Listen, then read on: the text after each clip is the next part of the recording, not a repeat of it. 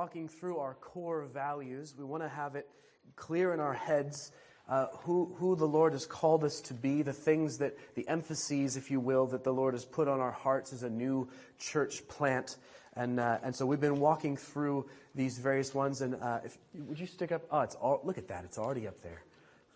And so we've been walking through, uh, we've done the first three, those sort of core ones Christ centered, gospel driven, shaped by Scripture. And then this really big one of being transformed into the image of Jesus. That's the goal of the Christian life, if you will. It's one way, the Bible says it in different ways, but that's one that we picked. I quite like that one. It means that the goal of the, of the Christian life is to look more and more like Jesus. Sometimes we use the big theological word sanctification, becoming holy. Jesus is the picture of what holy, a perfectly holy human looks like. Being transformed. We want to be transformed into the image of Jesus. And then, if you will, we've picked out five or six, including the one all around the outside, five or six specific big ones of what it looks like to be like Jesus in our culture, in our world today, based on the emphasis of, that we've got from the New Testament, what it looks like for us individually and as a church. And so we've looked at this idea of prayer dependent over here. We want to be a prayer dependent church, that prayer informs, it powers, it, it, it, it it's, it, it's integrated into everything else we do. It's the glue, if you will, that makes it all kind of come together. Uh, and then last week we looked at passionate worshipers, and we actually looked at the first half of John chapter 4, thinking about worship and Jesus is through Jesus' encounter with the woman, the Samaritan woman at the well.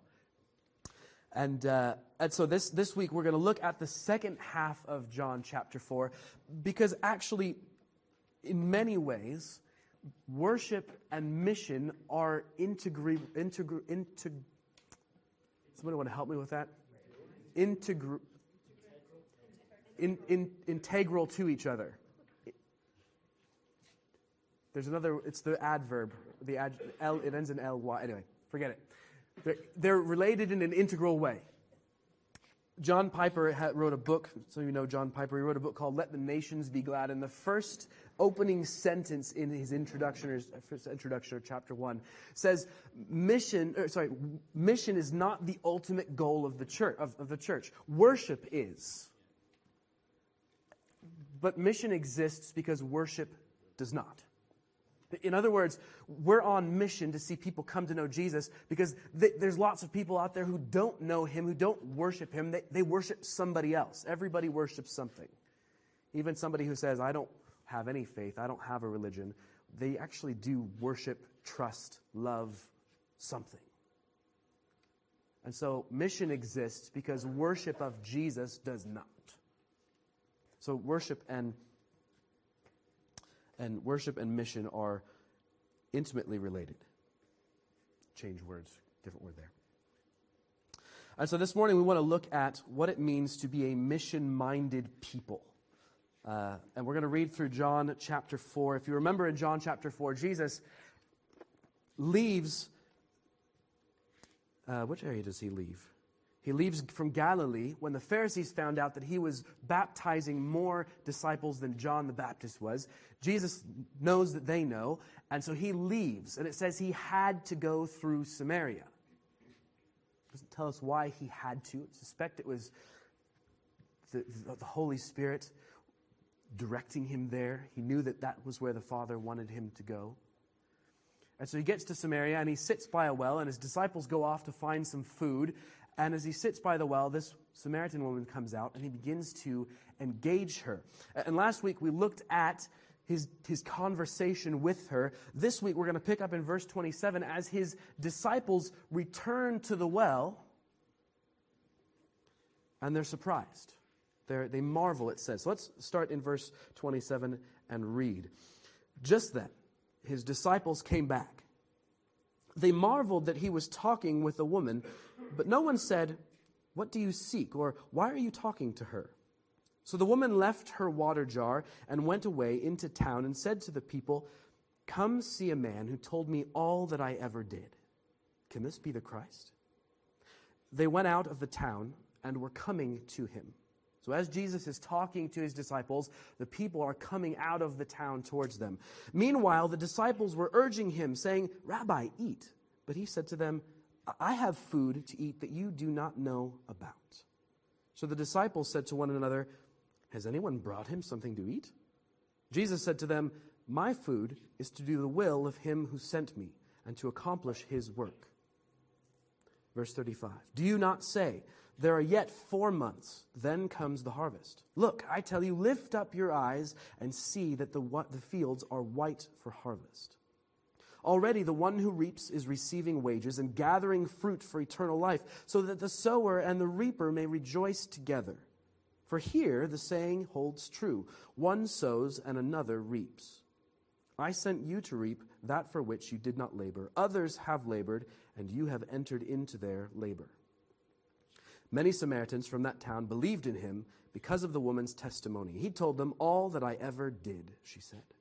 So when the Samaritans came to him, they asked him to stay with them, and he stayed there two days. And many more believed because of his word.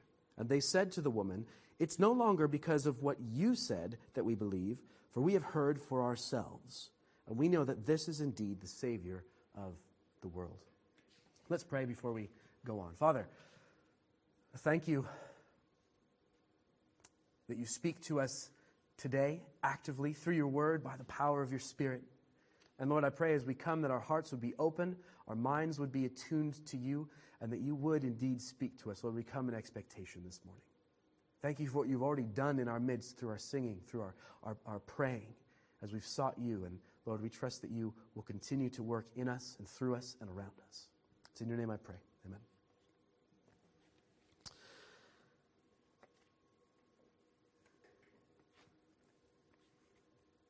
So, four, four thoughts for, for us this morning.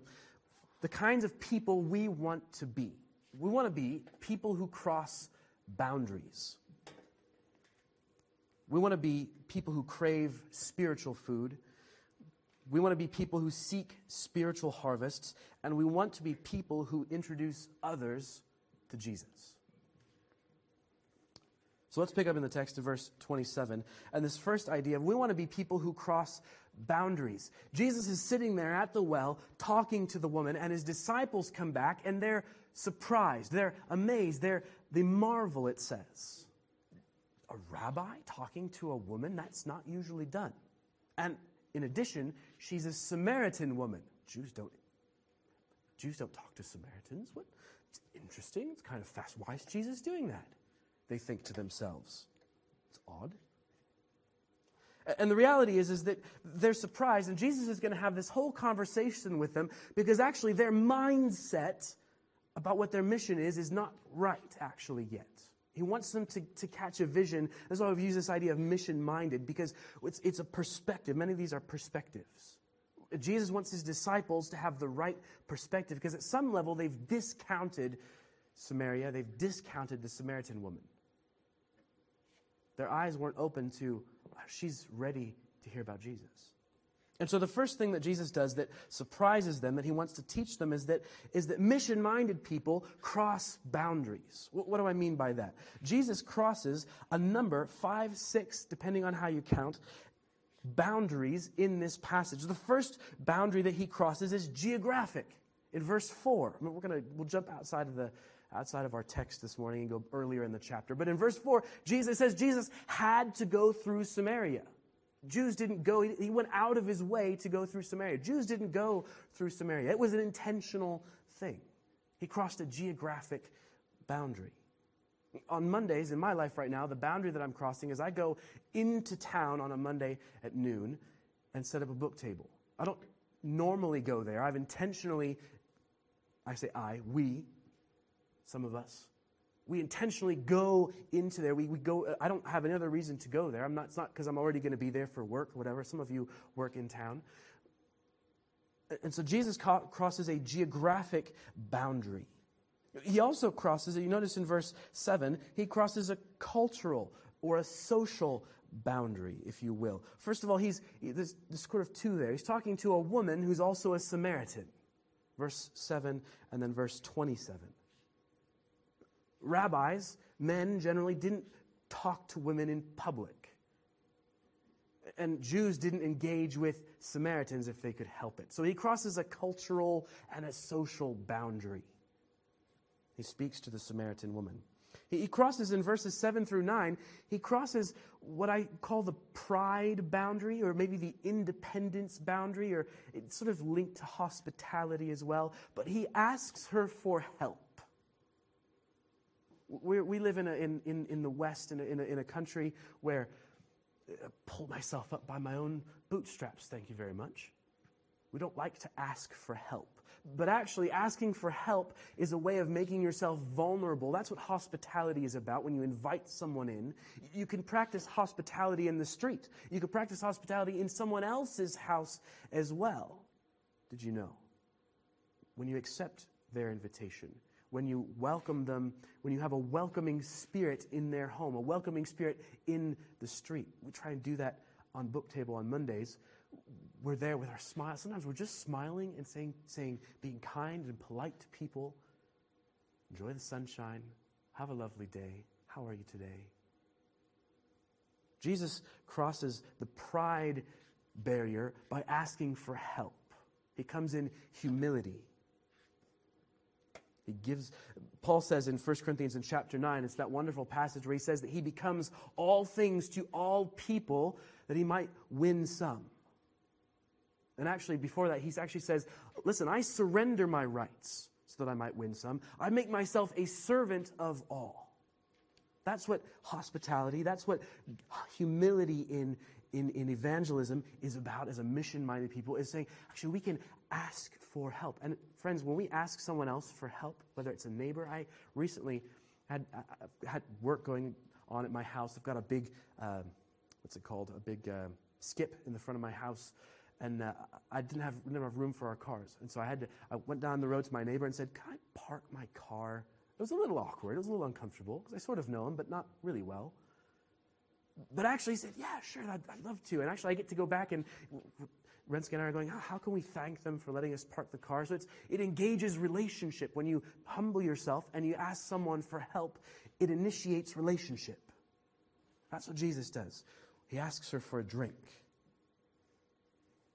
He breaks the spiritual barrier. You notice that he g- goes from speaking about physical, literal water, could you give me a drink, to saying, and she says, oh, how, how are you, a Jew, asking me, a Samaritan woman, for a drink?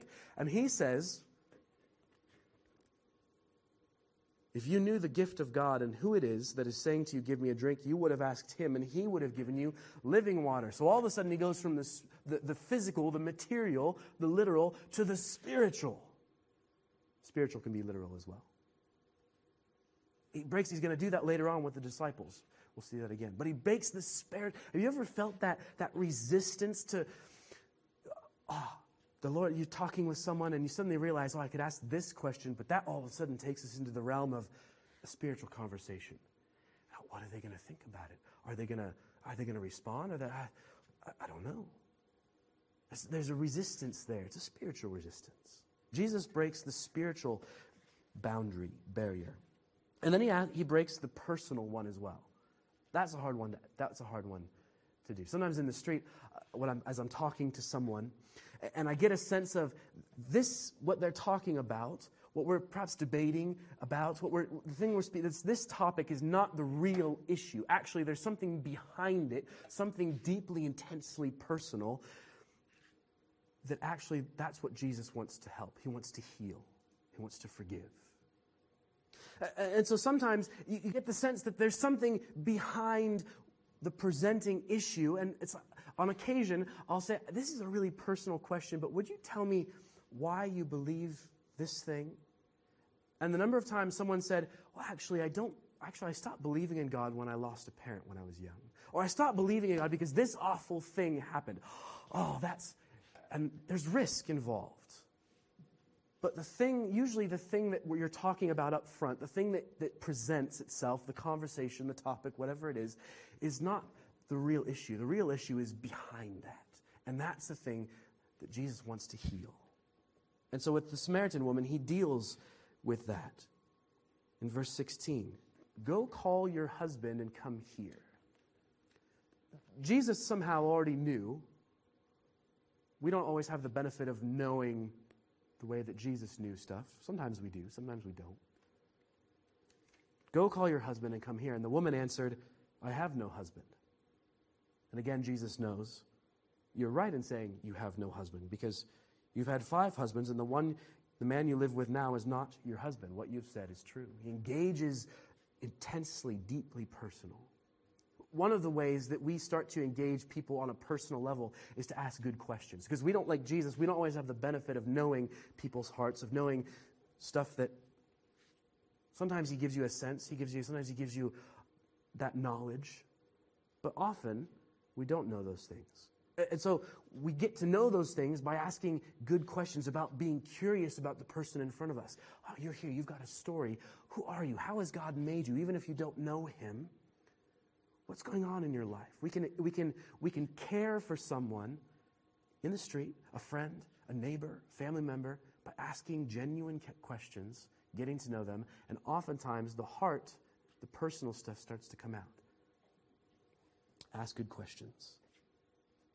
And so Jesus crosses barriers, and the disciples marvel at that. Actually, the woman herself marveled. You remember back at the beginning of John chapter 4. She said, How is it that you're talking to me? She was surprised too.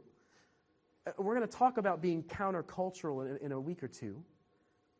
But, friends, we ought, we ought not to be surprised when other people are surprised that we're crossing boundaries.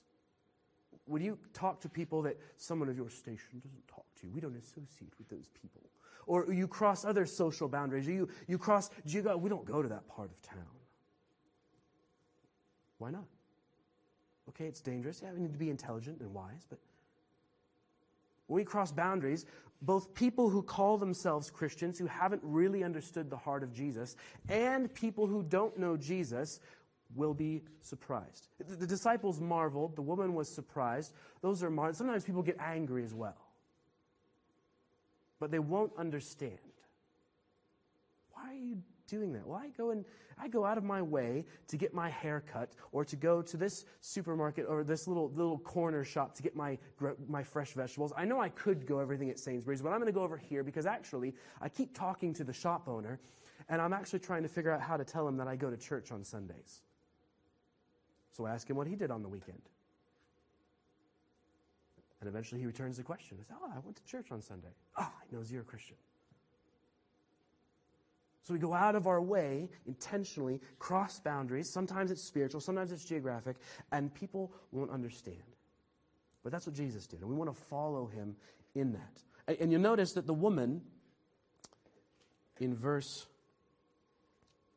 28 and 29 she left her water jar and went away. The result of Jesus crossing boundaries was that she went away and she shared her testimony. That's what we call it sometimes when, when, when we share about what Jesus has done in your life. It's your testimony. This is how I've encountered Jesus. Perhaps it was the first time you encountered him. Perhaps it was something he's done more recently. But we share about, and actually, notice that the woman, the test, your testimony is one of the most simple ways of allowing you to cross boundaries by sharing your story. Well, this is how I've experienced Jesus. This is how I've encountered him. We'll come back to that one later. We want to be people who cross boundaries. What, what boundaries are before you? What boundaries has the Lord called you to cross? Maybe it's a geographic boundary. Maybe you think, yeah, actually, I, I get my hair cut on a regular basis, but I could go get my hair cut over here because actually there's folks in there that, that, that I know don't know Jesus. And actually, I feel like I'm supposed to be there. I've noticed recently three or four different Turkish barbers pop up in areas around me. I don't, my haircut's not very complicated. I do it myself. But maybe there's someone in here who's on, I, I could go get my haircut in a place and keep going back there and try and start building relationship with my barber. Gentlemen, ladies. Yeah. Maybe you, think, ah, in, in Lee, you know, Lee Road runs parallel to Penn Road. And, and, and there's a whole lot of, and there's other places, there's Romanian and Polish, there's little, little supermarkets on the corners there. And you think, ah, it's a pain in the neck, but I could go get my, go get my, my, my fresh produce there. And try and, you, you learn the, the, the art of standing around in our culture, we don't know how to do that because we got to be somewhere. But in a lot of other cultures, Middle Eastern culture, Asian cultures, we know how to stand around and sort of have a bit of a chat before you leave. Maybe there's someone here who's called to do that. What geographic boundaries, cultural, social boundaries? We've got lots of different people in Wolverhampton. And sometimes it's easier to reach people who look, sound, smell, come from the same place you come, come from. But sometimes there's an in to cross a boundary and to reach someone across a cultural or a social boundary as well. Do you need to ask someone for help? we've got everything. We can do everything ourselves these days, but we can put ourselves in positions where we have to ask for help, make ourselves vulnerable to someone who doesn't know Jesus, and it's actually a way of building relationship, getting to know them. You get to hear about them, you get to share yourself, which involves sharing Jesus. Can I encourage you to think about where you can cross a boundary? That's one of the reasons why we're going into the center on Easter Saturday is so that we can learn to cross boundaries together. Yeah? Going into the street when you're not comfortable in the street, it, it does a lot of these different ones all at once. It's a good training ground see well, and the Lord uses it as well. Yeah? And just so you know, we're not, the plan is not to just say, hey, here's a thing, go talk to some people. We're going to, the first part of the morning will be some training. The first part of the morning is going to be some training we don't send people out by themselves. We send you, if you've never done it before, we send you out with Best. We send you out with Joe because they've done it before. Send you out with Andrew. We do some training. We don't, we don't throw people in the deep end.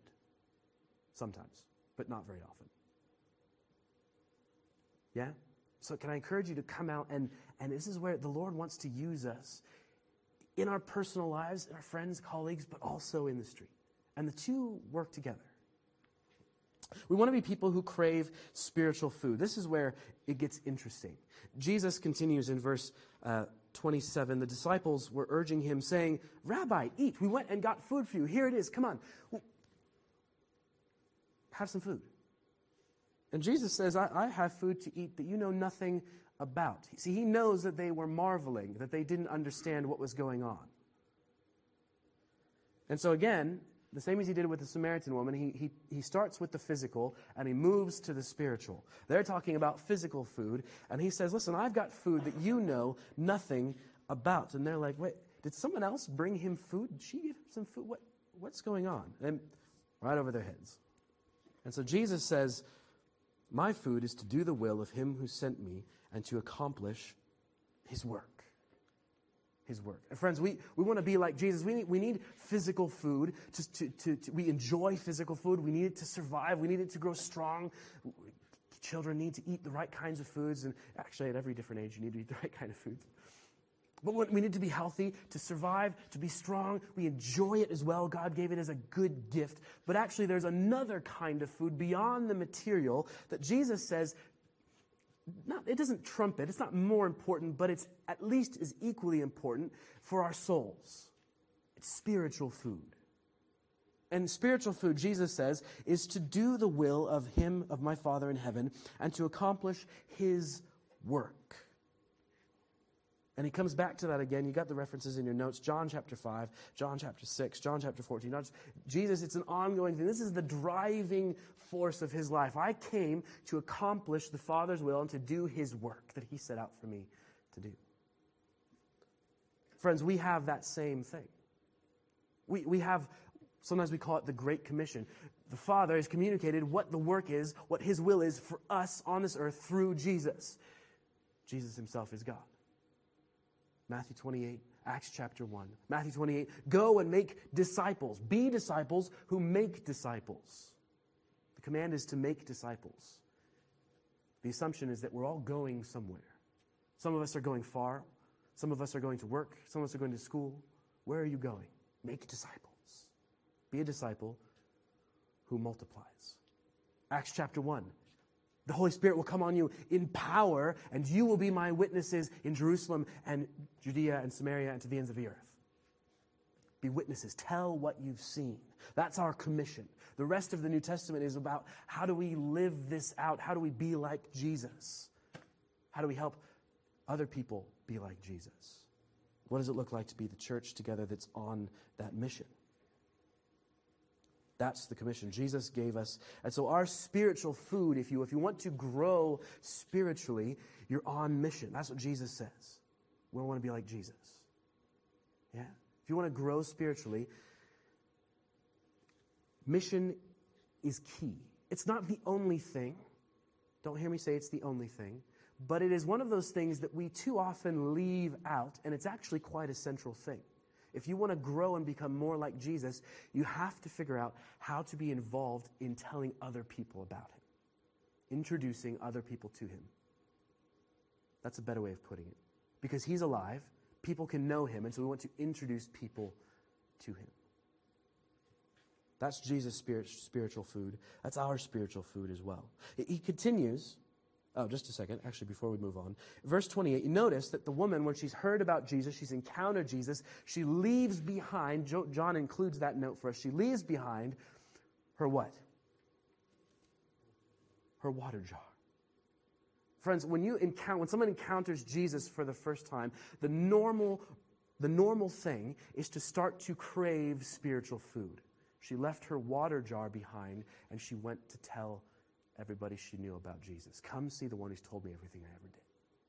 The normal Christian life, if you will, is to start to crave spiritual food. Friends, if, if you don't crave spiritual food, you need to talk to Jesus about that. Ask Him to change your desire. Ask Him to give you the desire for the right kinds of things. But the normal, the normal Christian life, the normal way that, that you, we grow is by we start to uh, crave spiritual food. As Peter says in 1 Peter in chapter 2, he says, crave, long for the pure milk of the word. We want to be people who crave spiritual food. We want to be people who seek spiritual harvests.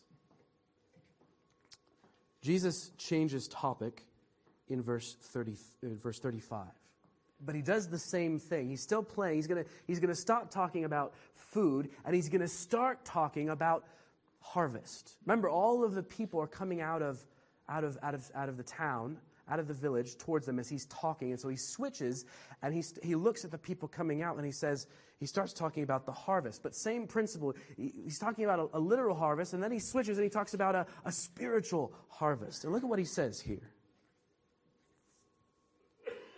Verse 35 Do you not say, he's talking about the literal, the physical harvest. Don't you say, there are yet four months, then comes the harvest. In other words, we've planted the seed in the ground, and now we've got four months to sit around and do nothing, and then in four months we'll reap. That's, that's how the literal harvest works. And Jesus says, Look, Lift your eyes. Look at the people coming out. Now he's switching. Look at the people coming out from Samaria. I tell you, the harvest is, the fields are white for harvest. Already the one who reaps is receiving wages and gathering fruit for eternal life, so that sower and reaper may rejoice together. So Jesus is saying, listen, the, the, here's how the physical harvest is different from the spiritual harvest. In the physical harvest, there's a delay between when you plant and when you reap. But in the spiritual harvest, there's not. Planting and reaping are happening all the time simultaneously. Let me illustrate that for you. I met someone in the street this last week. Uh, we'll, we'll, pray for, for, for her at some point. But she told me her, her testimony, and she's met Jesus through a variety of things. Didn't have a Bible, wanted a Bible. We were able to give her a Bible. She'd been praying for someone to give her a Bible she could understand. But there were a number of stepping stones. Different people, different places, different times. And we encountered her, and we were part of that, that journey. But it's sowing and reaping happening all simultaneously, all different times. So that, he says, sower, usually in the, in the, in the physical harvest, the, the people who sow, they have their party at the beginning of the, uh, at, when they finished sowing. And then the reapers celebrate when after they've, they've, they've reaped the harvest. Jesus says, no, sower and reaper in, this, in the spiritual harvest, they, they rejoice together. Because some sow and some reap, and, and, and it, it, it kind of happens, there's no delay. Does that make sense? So here's, here's the application. don't discount people because you think they're not ready yet, because they seem too hard, too difficult, too far from God. Ah, but the Lord needs to do some more work there. They're not ready yet. It, it's possible they might not be. Sometimes we talk to people on the street, and it's like, ah, they talked to a young man this week. Uh, Best and Anita talked to, to his girlfriend. But I think Best talked to him as well. But we talked to a young man, just on the surface, no interest. Couldn't get through. Okay, that's right. We're stepping stone. We don't know what's happening on the inside. We're trusting that the Holy Spirit is always at work. That's what Jesus promises in John 14 and, and John 16. He's the one who convicts of sin and righteousness and of judgment. But on the outside, it okay, right? But I don't know. It wasn't our time. But we don't know what's going on the inside. And re- sowing and reaping happen all the time simultaneously. Trusting that the Holy Spirit's at work. So that's the first thing. Don't, don't discount someone because they think too far, not ready. You don't know. The Holy Spirit is always at work in them and in you. Yeah? You might be a stepping stone. You might be the one who sows. You might be the reaper, something in between. The second thing is this I've noticed that this is why evangelism is important for the local church, because those who reap and those who sow rejoice together. Friends, in our, it, we're all sent, we're all on mission. Wherever you are in the week, that's Matthew 20, Matthew 28. Go. Wherever you are in the week, you're busy sowing, reaping, having conversations, talking to people, engaging, looking for opportunity to share your faith, praying for boldness because your heart's beating really fast. Yeah. But we come together, we did this this morning, answers to prayer. And we rejoice together. Evangelism is one of those things that brings us together in the right way with the right kind of unity around Jesus and what he's asked us to do, what he's given us to do. Because we can have unity around wrong things. There's some other church groups that are struggling with that unity, trying to find unity, but it might not be actual Jesus unity. Mission is what keeps us unified in Jesus. Yeah? Sower and reaper rejoice together, Jesus says.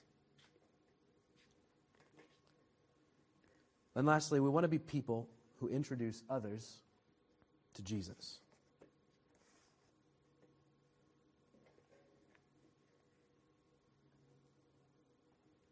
Verse 39 Many Samaritans from that town believed in him because of the woman's testimony.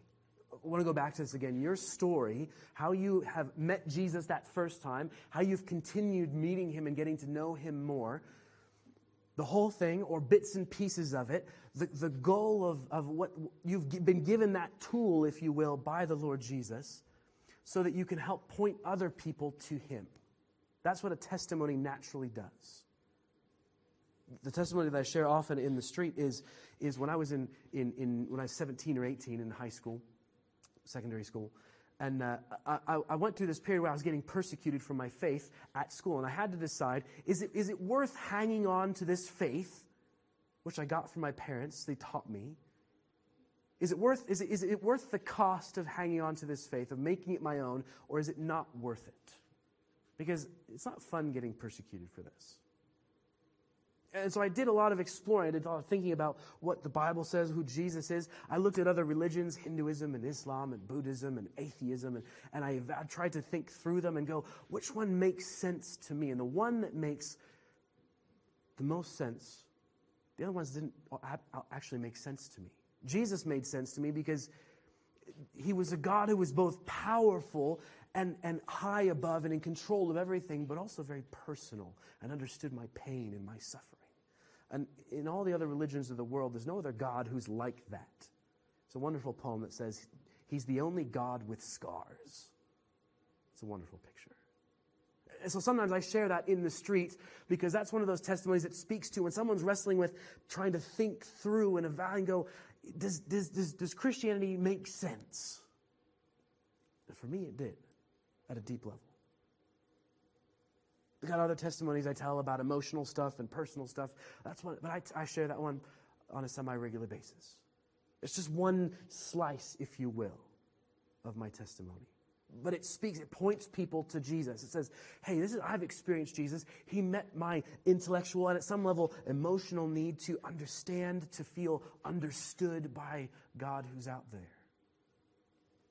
testimonies lead, point people to Jesus. They, they, they, they lead them to examine him for themselves.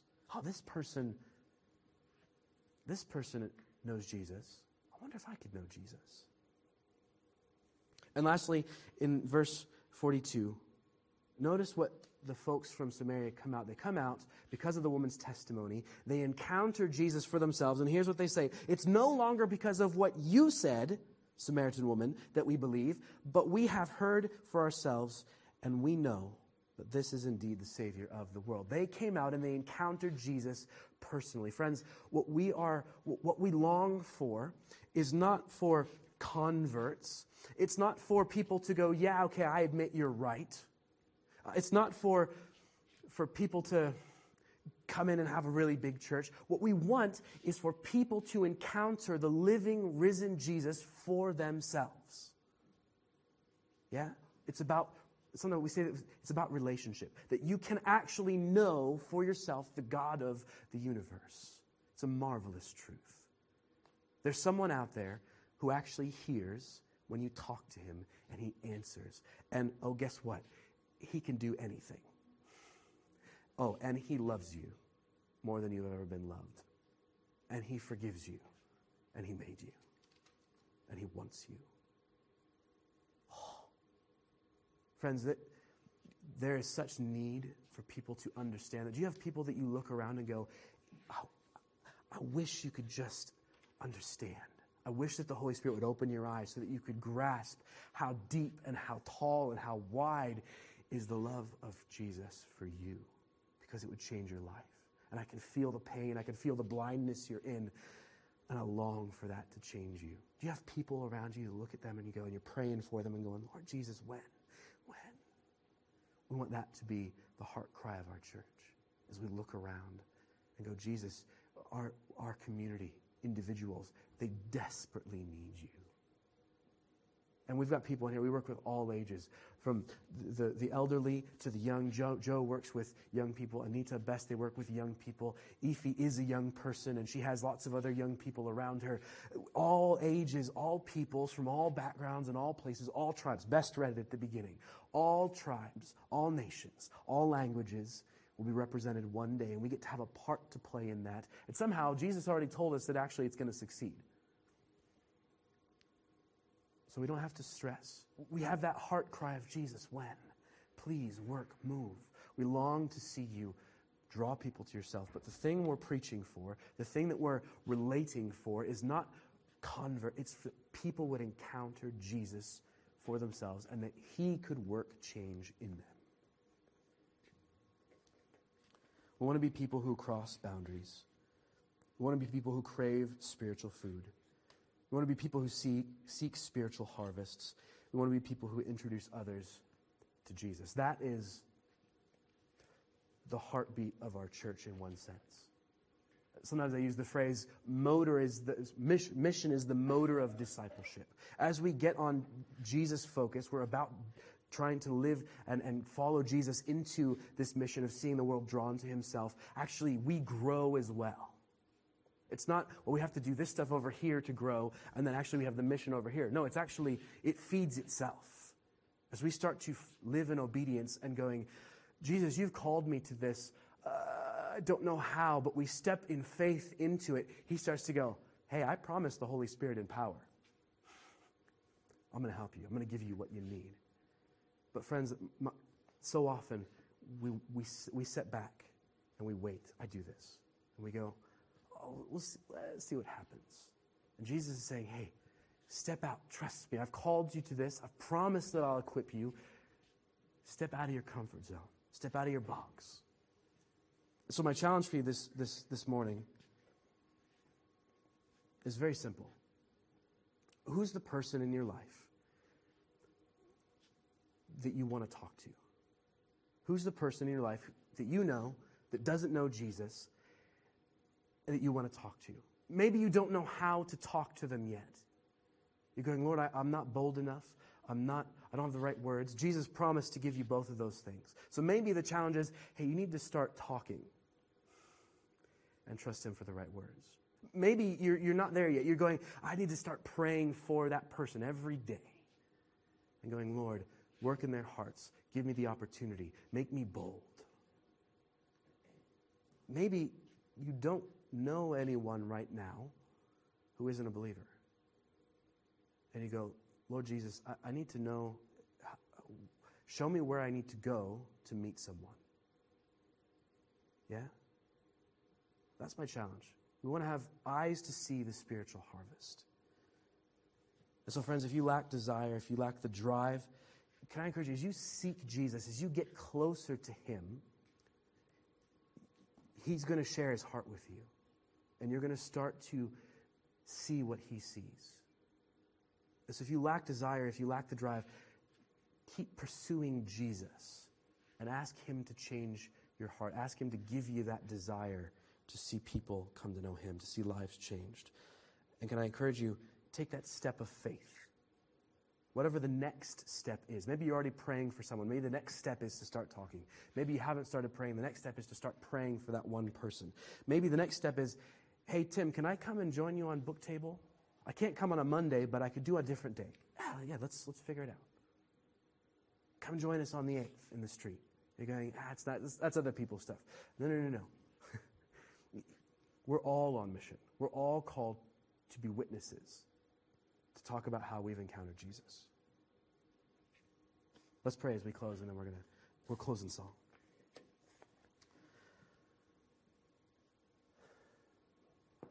Father, as I, I preach this and speak and, and just read the story of how you encountered the woman at the well and how you worked with the disciples through their understanding of the event.